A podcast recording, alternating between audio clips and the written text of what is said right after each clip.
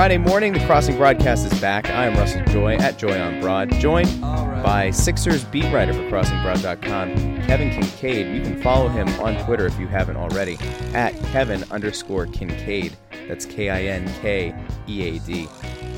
Kevin, uh, big game last night against the Knicks. Got off to a uh, rocky start. Uh, what were some of your immediate takeaways? What's up, Russ? It's nice to be with you early on a Friday morning. Mm, feels good, doesn't it? Yeah. Well, it is Friday, so that's the best part. It is. Uh, my immediate takeaways. I, you know, I don't know. I when I was watching that game last night, I thought it was just going to be one of those where, hey, Michael Beasley's just hitting anything and everything. You know, maybe you just chalk it up, uh, take the L and move on. But uh, no, I mean, really nice. They started. I, I think the comeback actually probably started on the final play of the third quarter when they drew up a nice inbound play um, coming out of the timeout, and then they scored on the next possession, the fourth quarter. That made me say, all right, maybe there's maybe there's something left in the tank here. You know, uh, New York was shooting something like I want to say 58 percent, 57 percent through almost the end of the third quarter. And I think I was just sitting there the whole time saying, I, I you know, I don't know if this is really sustainable for them. Uh, I think they were a team that had won, had had lost something like eight games in a row at Madison Square Garden. I don't think they've won at MSG since you like Jan like January 29th or 30th or something like that. I thought I remembered reading. So, uh, you know, the Sixers kept it within arm's length too. You know, uh, they they didn't let it get to any more than 10. I don't think. Um, and so that that made me think. I was just sort of sitting there saying, well, you know, I don't, I don't know if New York can is going to keep shooting 50 57 percent throughout the whole thing, and then. Um, yeah, you saw it. I mean, Beasley, I think, who started 10 for 12 or something like that. I think he was one for his last four or five or something like that. And uh, the Sixers just started hitting down the stretch, and they got some uh, some big defensive plays too. You know, Embiid with the block on Mudiay, and then the stare down. I think um, you know it was a little bit of New York collapse, and uh, and a lot of Sixers kind of rallying.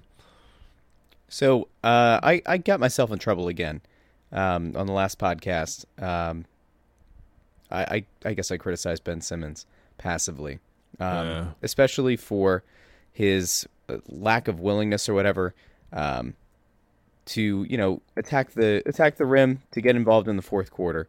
Last night he had a uh, he had two shots in the fourth quarter. Both were at the rim. He made both. So big kudos to him. Mm-hmm. Got his eighth triple double in the game. That was exciting.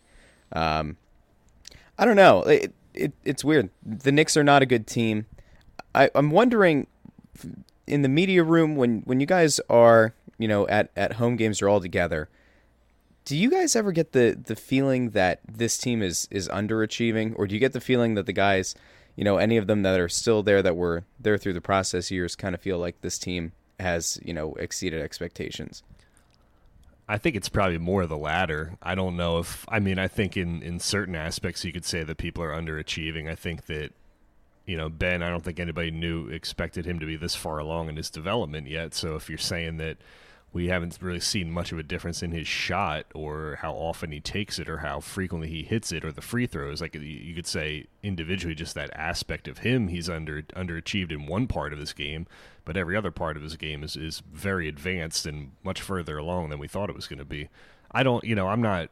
I think I've said on the podcast before, I'm not recalibrating my expectations of the team uh, based on what happened five games in or ten games in or fifty games in you know, I had him at five. I think I had him at 500, 41 and 41 at the beginning of the year. So I, I, and I still think it's just a year where you're trying to see what you have. You're, you're coming out of the dark ages of the process and, uh, you know, trying to get some evaluation on Joel Embiid and Ben Simmons, and you would have hoped Markelle Fultz. So I don't, I don't think it really matters what they do in the playoffs. Um, anything once you get into the playoffs, anything beyond that is extra. You know, is extra credit. You know, and and ex- key experience for some of those guys. But you know, with with Ben, I don't he had a couple of great assists um, at the end of the game last night. It doesn't if he's not you know going to take shots and if he's not going to s- score the ball at the end of the game, then that's it's important for him to get involved in some way, shape, or form. And, and last night he did, but other other nights he hasn't. You know, I think you've seen in some nights in the past month where they've done really well in the fourth quarter in execution. He hasn't necessarily been involved. They, they've done well with some of the, the two man action with uh, Joel Embiid and JJ Redick sort of running those brush cuts.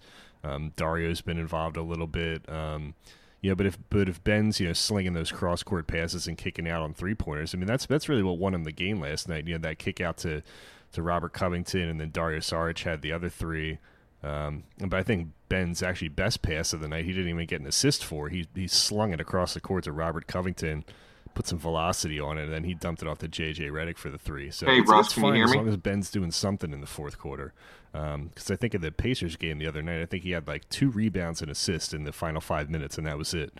You know, that was the only thing that he um, contributed. So I'm kind of with you on his shooting in the fourth quarter. I'd like to see him be more assertive, but um, in the meantime, if he's finding other ways to get involved, then then that's fine with me. You know.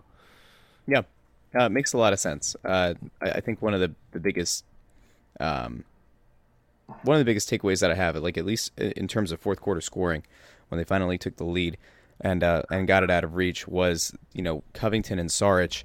Um, it you know looking at their shot charts, Covington in the fourth quarter uh, hit a left wing three, but the rest of his shots were three point attempts uh, on the right wing. Mm-hmm. Saric was was totally left uh, left side dominant. Um, it you know I think going forward it, it's going to continue to to be interesting to see. Like I, I my new theory of of why they've had such turnover issues, and you've broken this down uh, in depth before, is not only do they attempt the most passes in um, you know per per team in the league, but I think so many of these guys are such great playmakers, especially as big guys like Dario. You know, playing in Croatia, playing for, um, playing in Turkey, playing for the Croatian national team. Like he's always been a guy who's been a uh, you know a massively important playmaker and and a, a great passer from you know the power forward position. And it's the same thing, like in in a sense with Redick, with uh, with Ben, um, even like Belinelli, you know, has been known to be a, a decent playmaker. I think a lot of times these guys are just trying to thread that perfect needle.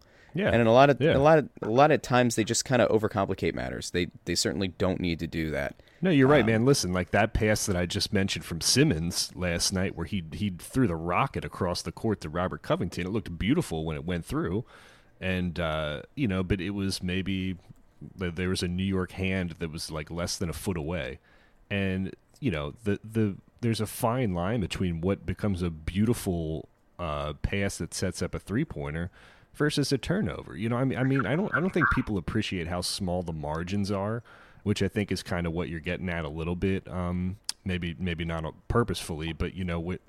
The, the whole idea of being a playmaker and trying to find that perfect pass and trying to set people up so that it looks beautiful when it goes through, and if not, you know, it's a turnover. But you know, T.J. McConnell said something the other night after the Indiana game where where they asked him, you know, why why do we keep seeing the turnovers pop up? And he said, you know, a lot of it is boneheaded plays, but it's also people who are unselfish, you know, and they're trying to make plays and they're trying to set their teammate up and they're trying to find that perfect pass. And um, you know, he didn't seem to be uh, that concerned about it, and Brett Brown ha- has not been that concerned about it either. Because as as I've written in the past, it's it's it's not you know it's part of who they are. You know, it's that style. They they like to throw, as he said, a lot of passes.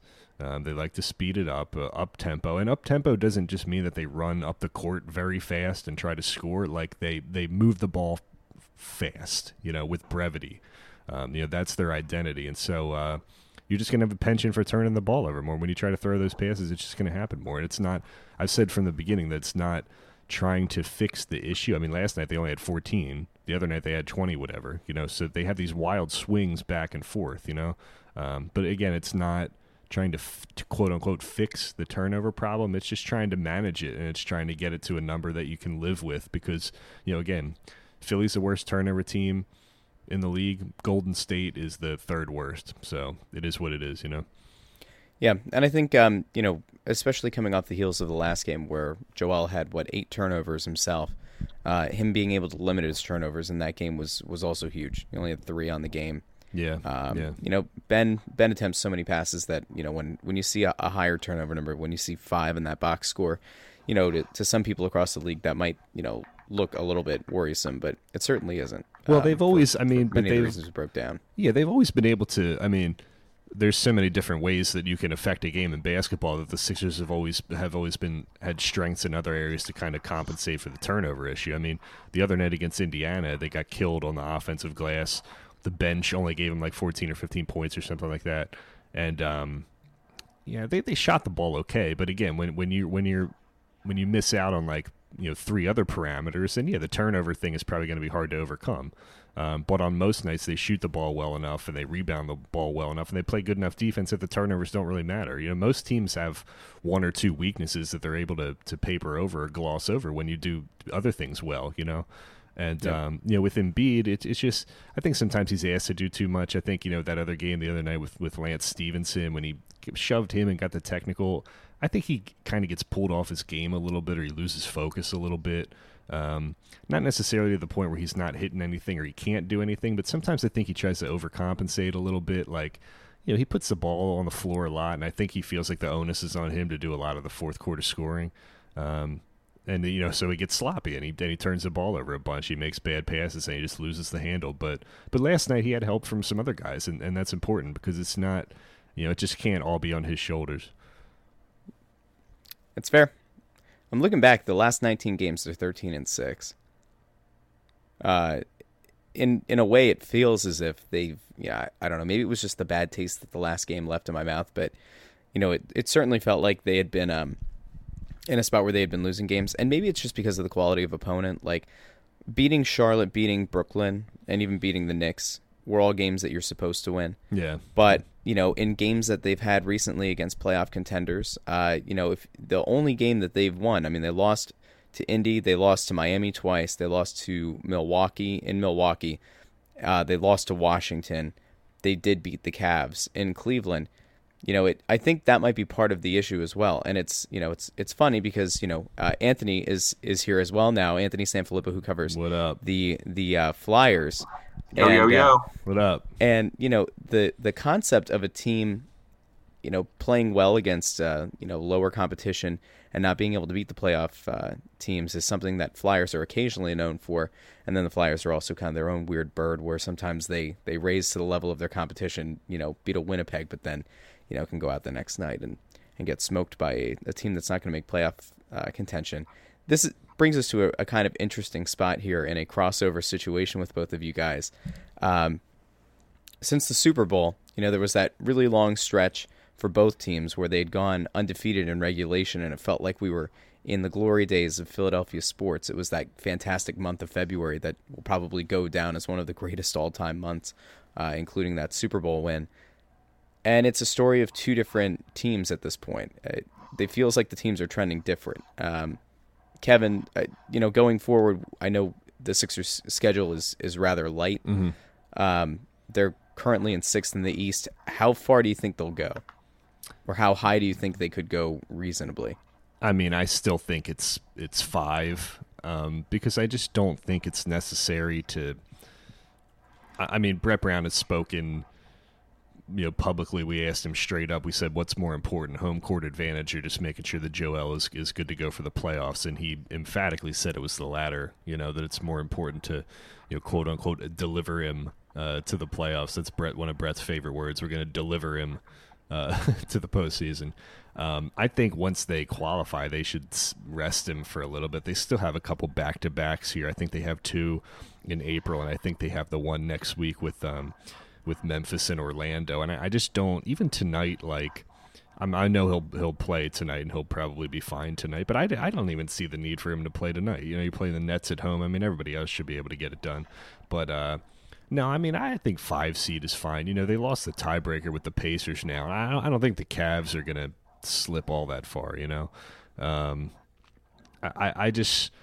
I, I think the one thing that's that's strange is that, and I didn't really think about this when I was talking about how easy the schedule was um, to finish the season. But yeah, they're not really going to have that many amazing tests down the stretch. So then, are they going to walk into a playoff series with Indiana and be like, "Oh shit, this is what a good team looks like again"? You know, I mean, I didn't really think of that, but I think they're in a good spot here. Really, I mean, you you said that they had a bunch of wins and not many losses over the last you know, 10 or 15 games or something like that. And a lot of them were on the road. So I, I think people underestimate just how, you know, coming out of the All Star break, I think they played 8 to 10 on the road. So, um, you know, the light at the end of the tunnel is there. But, you know, as far as the thing with the Eagles and, and them playing really well in February, just real quick, you know, we asked Brett about that. And I said, like, you, you get this is the I remember the question exactly. I was like, you know, you, you get all these questions about the Eagles, and you can just say, yeah, rah rah, go Eagles. You know that we're real happy for our, like our neighbors across the street, right?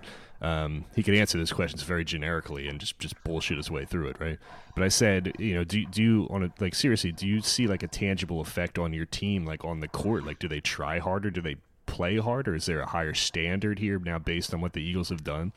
And he said, uh, "Yeah, there is." And he like referenced his parents being teachers, and he said, "There's this concept called the uh, called the Pygmalion effect, where basically, like when the expectations are higher." you perform differently, you know, and I think that's the same for the Sixers and the Flyers and everybody. You know, you see what the Eagles have, have been able to do. You want to be that. Um, and the fans, you know, now have seen a different level of, of athletic performance in the city where they know what the, the ceiling is. The ceiling's a lot higher now. So um, I think they got a, a month long bump off of that, and I think there was a tangible effect um, from that. And you know, maybe it's it's finally starting to wear off a little bit. I that's a good point. It, yeah, go ahead, I Anthony. Find it inter- I find it interesting, guys, because if you go back to 2008, we didn't really see that effect after the Phillies won. Um, yeah. You didn't really start seeing the teams play. Now, granted, it was the beginning of the year for the, the Flyers. The Sixers season hadn't started yet.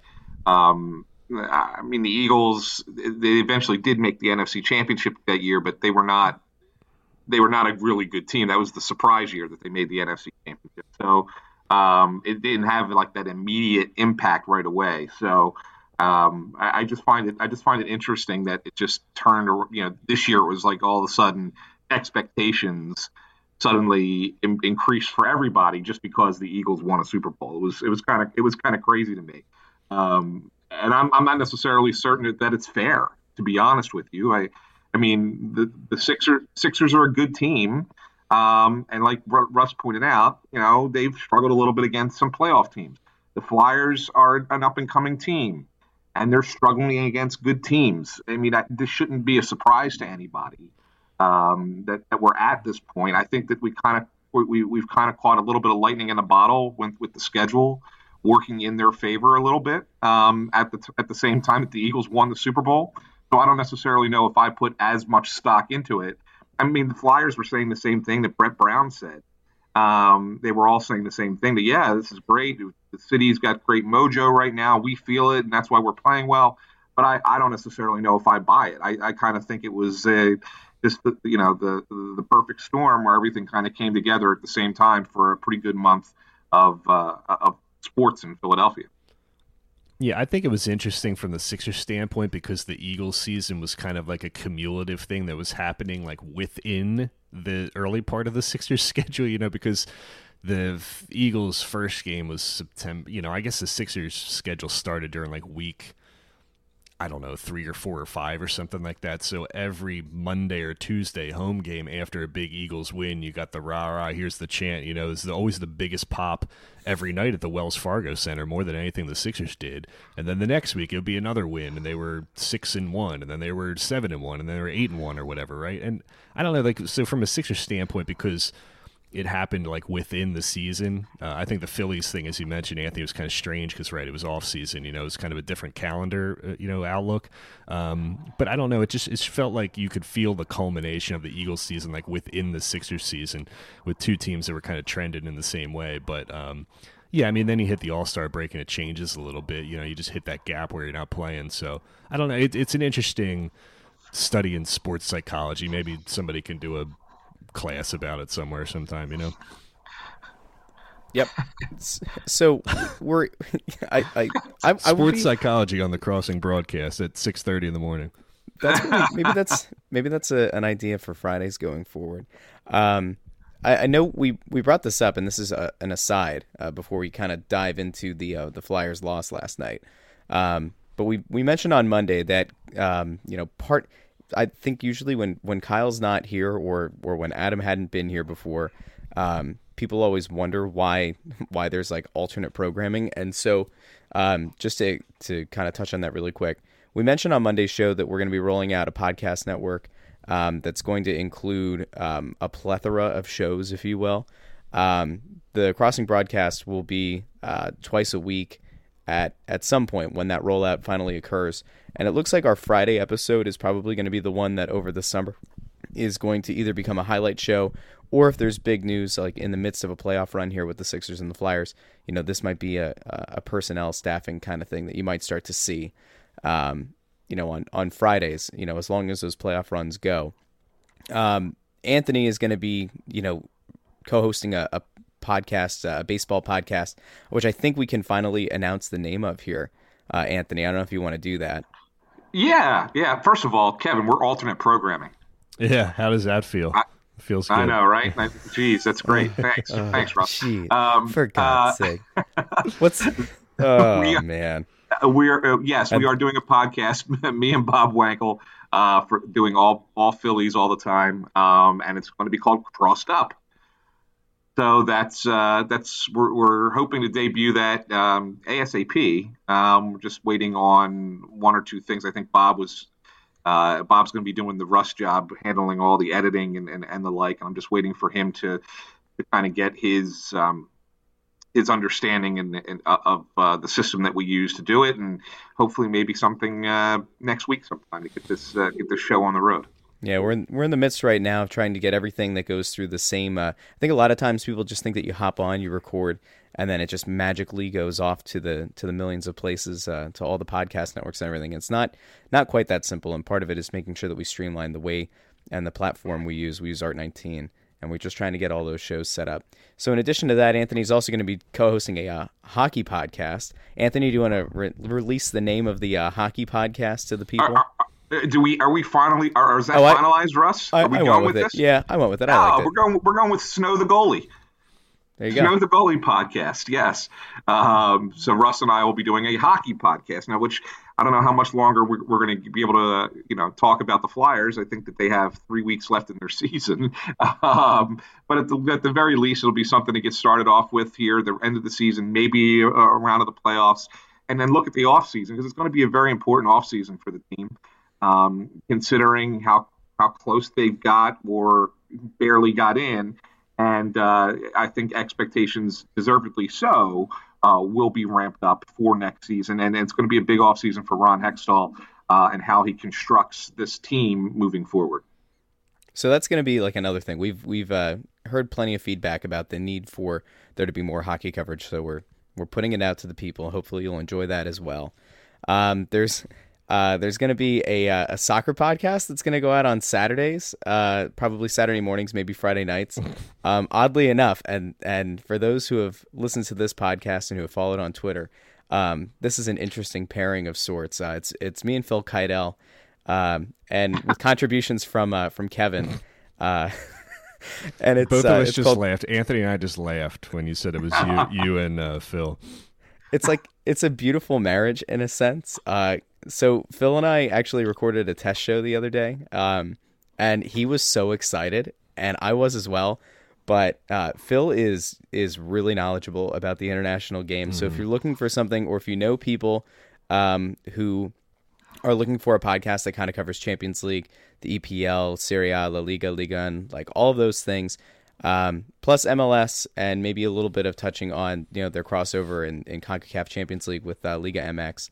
Uh, that'll be a go-to show, and you can let your friends know. Was it uh, just uh, was it just forty minutes of Phil telling you about Manchester City and how great they are? It wasn't, which was really interesting. I thought that's what I, it would be. I kind of thought that there was going to be a lot of that, and it, it, it, actually it really wasn't. It was uh, it was really enjoyable. It was a it was a good show. Well, we're looking forward to it. So, and uh, you know, I think finally, if I'm if I'm remembering this correctly, uh, Kevin has been doing his uh, his Philadelphia Union centric soccer show. It's always soccer in Philadelphia, which you can find on most platforms at this point. Um, they're just going to become part of the the Crossing Broad podcast network. So um, we'll be putting shows out there to your ears every uh, every day of the week, practically. Yeah, we're and pretty close. And we're still going to actually write articles for the website too. How about that? There yeah, I mean that's alternate alternate job duties. Uh, that feels like alternate programming at this point. Yeah, yeah. It's true. Uh, I'm gonna I'm gonna hear this. I'm gonna hear this forever now. Well. I think. Uh, uh, and I don't know. There there might be another show in the works. Um, I don't know. It, the things around here. Every once in a while, there's an idea, and it's you know typically when when they take off, it's uh, Yeah. You know, it goes from zero to 120 in about you know 0.5 seconds. So uh, there might be something else coming down the pike, but as of right now, that's the lineup, uh, and we'll be putting out like a, a, legitimate schedule and all that kind of stuff through the site at some point. Um, so that's that's that shameless plug for uh, for you to you know keep an eye out on and subscribe to all those shows. Um, let's talk about the Flyers, Anthony. Um, they they lost again last night. Uh, it, it feels like the wheels are falling off, and I think more than anything, I feel bad for Claude Giroux right now, who's in the midst of a you know a great bounce back season, and it, it just feels like once again they've wasted another great year by Claude, and uh, he he goes down blocks a blocks a pass with his face, and it's not like he's the only guy who cares, but man, like. It, I, how do you explain this free fall that it seems like the team is in? Um, that's a great question, and and, and I tried to uh, get a couple people to, to answer that last night, and um, it, it, it's really a situation I think where they they kind of arrived, and we kind of I t- touched on this briefly when we were talking about the uh, mojo of the Eagles Super Bowl, but they kind of arrived a little bit too soon, um, and I think they got a little too big for their own britches. Um, they, they played great hockey for not just the month of February, but if you really go back to the start of December, I mean, they had the second or third best record in the league, depending on you know how many games you you put into that uh, into that sample. Um, but they really was m- almost the equivalent of a half a season. It was just under a half a season, and um, and they they literally you know got everybody believing that they could make some sort of run this year um, playing that way. And I'm not certain that it was it was ever realistic. And it was one of the reasons why I kept trying to say uh, with with my with my stories on the website, you know, I don't a I don't a I don't I don't get it um, how how they're winning games because they're not playing the greatest hockey I've ever seen. Um, but I guess we just got to go with it until until you know it, it falls apart.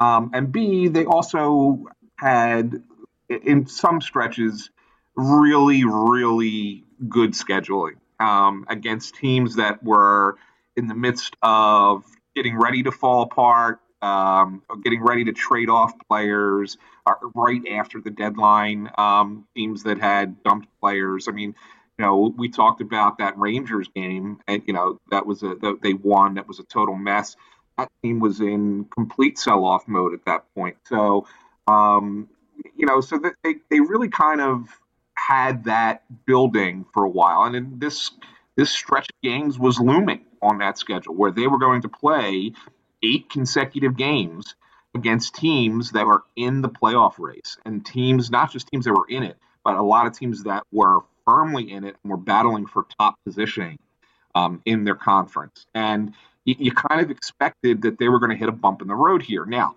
did we expect them to lose seven of eight? Probably not.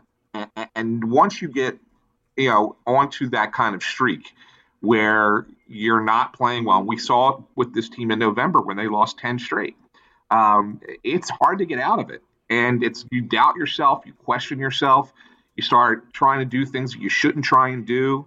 Um, you get away from your game plan, and, and, this is what's happening. I mean, they are running into the same chronic problems they ran into back in November when they lost ten in a row, and they really have to figure it out. Now, they, they you know, the schedule does ease up for them a little bit um, after this weekend, but they really do have to find their way out. They've got to start getting at least a point in some of these games. They can't keep losing in regulation because that's what's that's what's killing them. I mean, if they get at least a point and lose a game, they're going to be okay because they can they can kind of stay ahead of what's chasing them.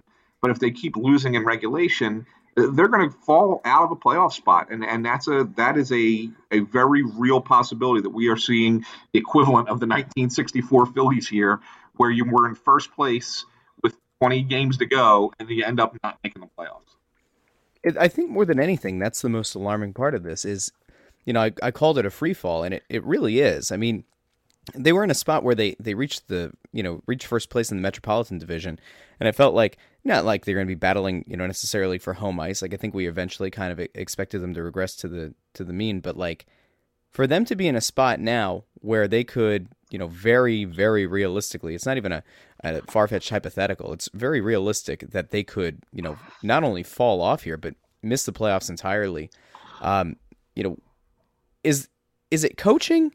I know that I know that Hakstol has taken a beating, and I think you know during that win streak, a lot of people had kind of hopped off the fire Hakstol, um, you know, bench, but they they seem to have kind of come back out, and and it, it, it feels like some of and, and this is a thing that I, I you know maybe would have liked to have talked to Kevin about in a crossover here.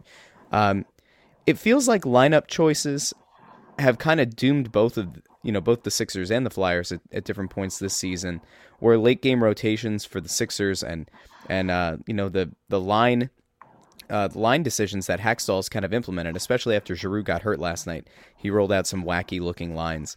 Um, you know, is is that what this is? Is it is it more about the lineups or is it about the player effort? Is it about coaching? Like, what where do you where do you put the biggest? Yeah, I, I, don't I don't I don't necessarily think it's player effort. I mean, I think that these guys try. I, mean, I really do, and and you see it. I mean, you know, they get down two nothing really quick yesterday, and they fight back. You know, and then they're down three one, and they fight back, and they're down four two, and they fight back. So I mean, it's not like it's not like they're going into a shell and just saying, "All right, that's it, we give up." They're not waving that white flag. Um, so I don't put it on effort at all. As a matter of fact, some of the mistakes that they make are born out of too much effort. Um, just really not not doing it the simple way. And, and, a lot of times, hockey is best played simply. And, um, and the mistakes that happen in hockey end up being from somebody trying too hard or doing too much. Um, and, and that, you know, at some point you have to sit there and say, okay, well, you know, yeah, the guy's trying, but geez, he's not doing it smart. He's not playing smart hockey, and and you got to rectify it. And that's where it comes to coaching. And that's, you know, I look at the coach, and I, have never been a big supporter of it, I, I, of him. Um, and it's not like I don't like the guy because you know, Dave Hakstol seems to be a nice enough guy. He answers your questions when you ask them. Um, you know, he, he's not Mr. Personality, but that's okay. You don't have to be if if you're, you know, if your team's winning. Um, but I never quite understand what he's doing at times. And the thing that I think that you were pointing out is, you know, late in games, they've had guys on the ice that don't really make sense for those particular matchups. And I pointed out in my in a recent story about Val Filppula. Um, he was on the ice uh, against Carolina, against Justin Williams' line, and they they abused him. Filppula was was matched up against Sidney Crosby in the Penguins game, and they abused him. Um, makes the turnover the other night against Vegas, and it costs the Flyers a point because they give up a goal um, in the last minutes of the peer of the third period that they could have at least gotten to overtime and then potentially a shootout. And the Flyers are a pretty good overtime slash well, they're an over pretty good overtime team. They're not a good shootout. But um, if they at least get to overtime, then you have a shot, real shot at getting that second point um, and yet he makes that turnover. Now, I, the, the one thing that the Flyers would say back to me is, okay, who do you want on the ice at the end of the game? And the, you know, of course, you say, well, I love Couturier on the, on the ice, and they say, well, he, can't play the entire time, so somebody else has to be out there, and that's a fair argument back. But I think that the, the problem ends up being is that okay? We we expect Val Filppula because he's been in this league forever. He knows how to play in these situations. Is the guy who can come out there and and we can ask him to try and do the job. He might not be ideal, but he's better than anything else we have. But when he continues to make the same mistakes, I don't care how long you've been in the league, you find somebody else. You put someone else out there. You know, I made a suggestion and put Michael Raffl out there. I mean, Raffl's more of a winger than a center, but he has played center in the NHL he is more defensively responsible. Um, he's not going to just turn the puck over on a on a you know random breakout at the blue line and have it come back the other way. Give it a shot. It can't be worse. And I think that that's where it comes down to coaching is that he becomes so set in his way that his philosophy is going to ultimately work out that it that it ends up hurting the team. And so so that's where I think that coach goes wrong. And you're right, there were some goofy lines after Drew went out last night that didn't really make sense. Um, uh, and the mistakes, the same mistakes keep happening over and over and over again. And I'll let you get a question in because I know I'm rambling here, but I want to talk about that specifically because, you know, I I broached it with Giroux and I broached it with the coach, and I got two different and interesting responses. from those guys last night. Well, give us those responses because I'm up against it, uh, having to uh, to get this thing mixed and, and put up for the people. Uh, okay. We'll, you know, of course, we'll touch again on this next week. We'll have you back no on. problem, Russ. Um, but give give me the um, give me the the two sides. Yeah. So I first I, I asked Drew and I said I said Claude I said um, is are the problem you know you keep mentioning you know oh teams take advantage of a couple of mistakes is this something that is a different thing every night and you guys just keep you know being victimized by it or is it are there chronic mistakes that keep happening. And he asked me to repeat the question and i thought all right maybe i asked it weirdly. But then once he answered it i knew he understood me the first time. And the way he said it was you know that's a really good question but i can't answer that. And the reason he can't answer that is because he does not want to say publicly that his teammates are making the same mistakes over and over and over again and they're not being corrected. So that to, to me, not answering the question, the, and well, or answering it the way he did, spoke far more volume than him actually answering the question. Yeah, to be honest, I think that he not saying anything said more than any than he ever could have. I then asked the same question of the coach at the press conference. And at first, I didn't think he was even going to answer me. He gave me like a three second blank stare. If you go back and watch the press conference, coach's press conference uh, on, on TV, he looked at me and didn't say anything. And, I'm, and I know that he understood the question directly. And then he answered, and he gave me a good answer. And, and he pointed out, you know, the second goal, he was really disappointed with the way that was played because it's the way it always seems to happen. Four guys were caught on the boards. Four, all three forwards and a defenseman were caught on the boards. The, um, I, I forget who it was. I think it was Atkinson who scored the goal for Columbus. Comes off the wall and beats Brandon Manning to the center of the ice. But it's and it was Brandon Manning last night. It's been Brandon Manning before, but it's been other guys uh, as well. And beats him to the slot and they lose the 50 50 battle. The puck comes right into the slot, easy goal. And, and, so he said that kind of thing bothers him. Well, of course it does because it keeps happening to you. So something has to get rectified there, you know? And then he also said separately, which I was I was kind of impressed with, because he it's the, maybe the first time he kind of threw Mrazek under the bus.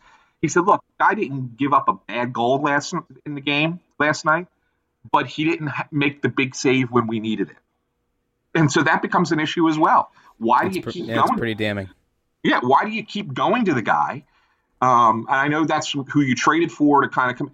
But if if he's not doing it, if he's not getting the job done, then you have to try something else. It's it's a definition of insanity, expecting the outcome to be different when you keep doing the same thing over and over again. You have to you have to try something else. And I think it takes too long for him for him to try something else you know, earlier in the year, we go back to when they only had the one line that was scoring and Voracek was up with Couturier and, and Giroux. I mean, there were people, including yours truly, who were who were saying, break that top line up.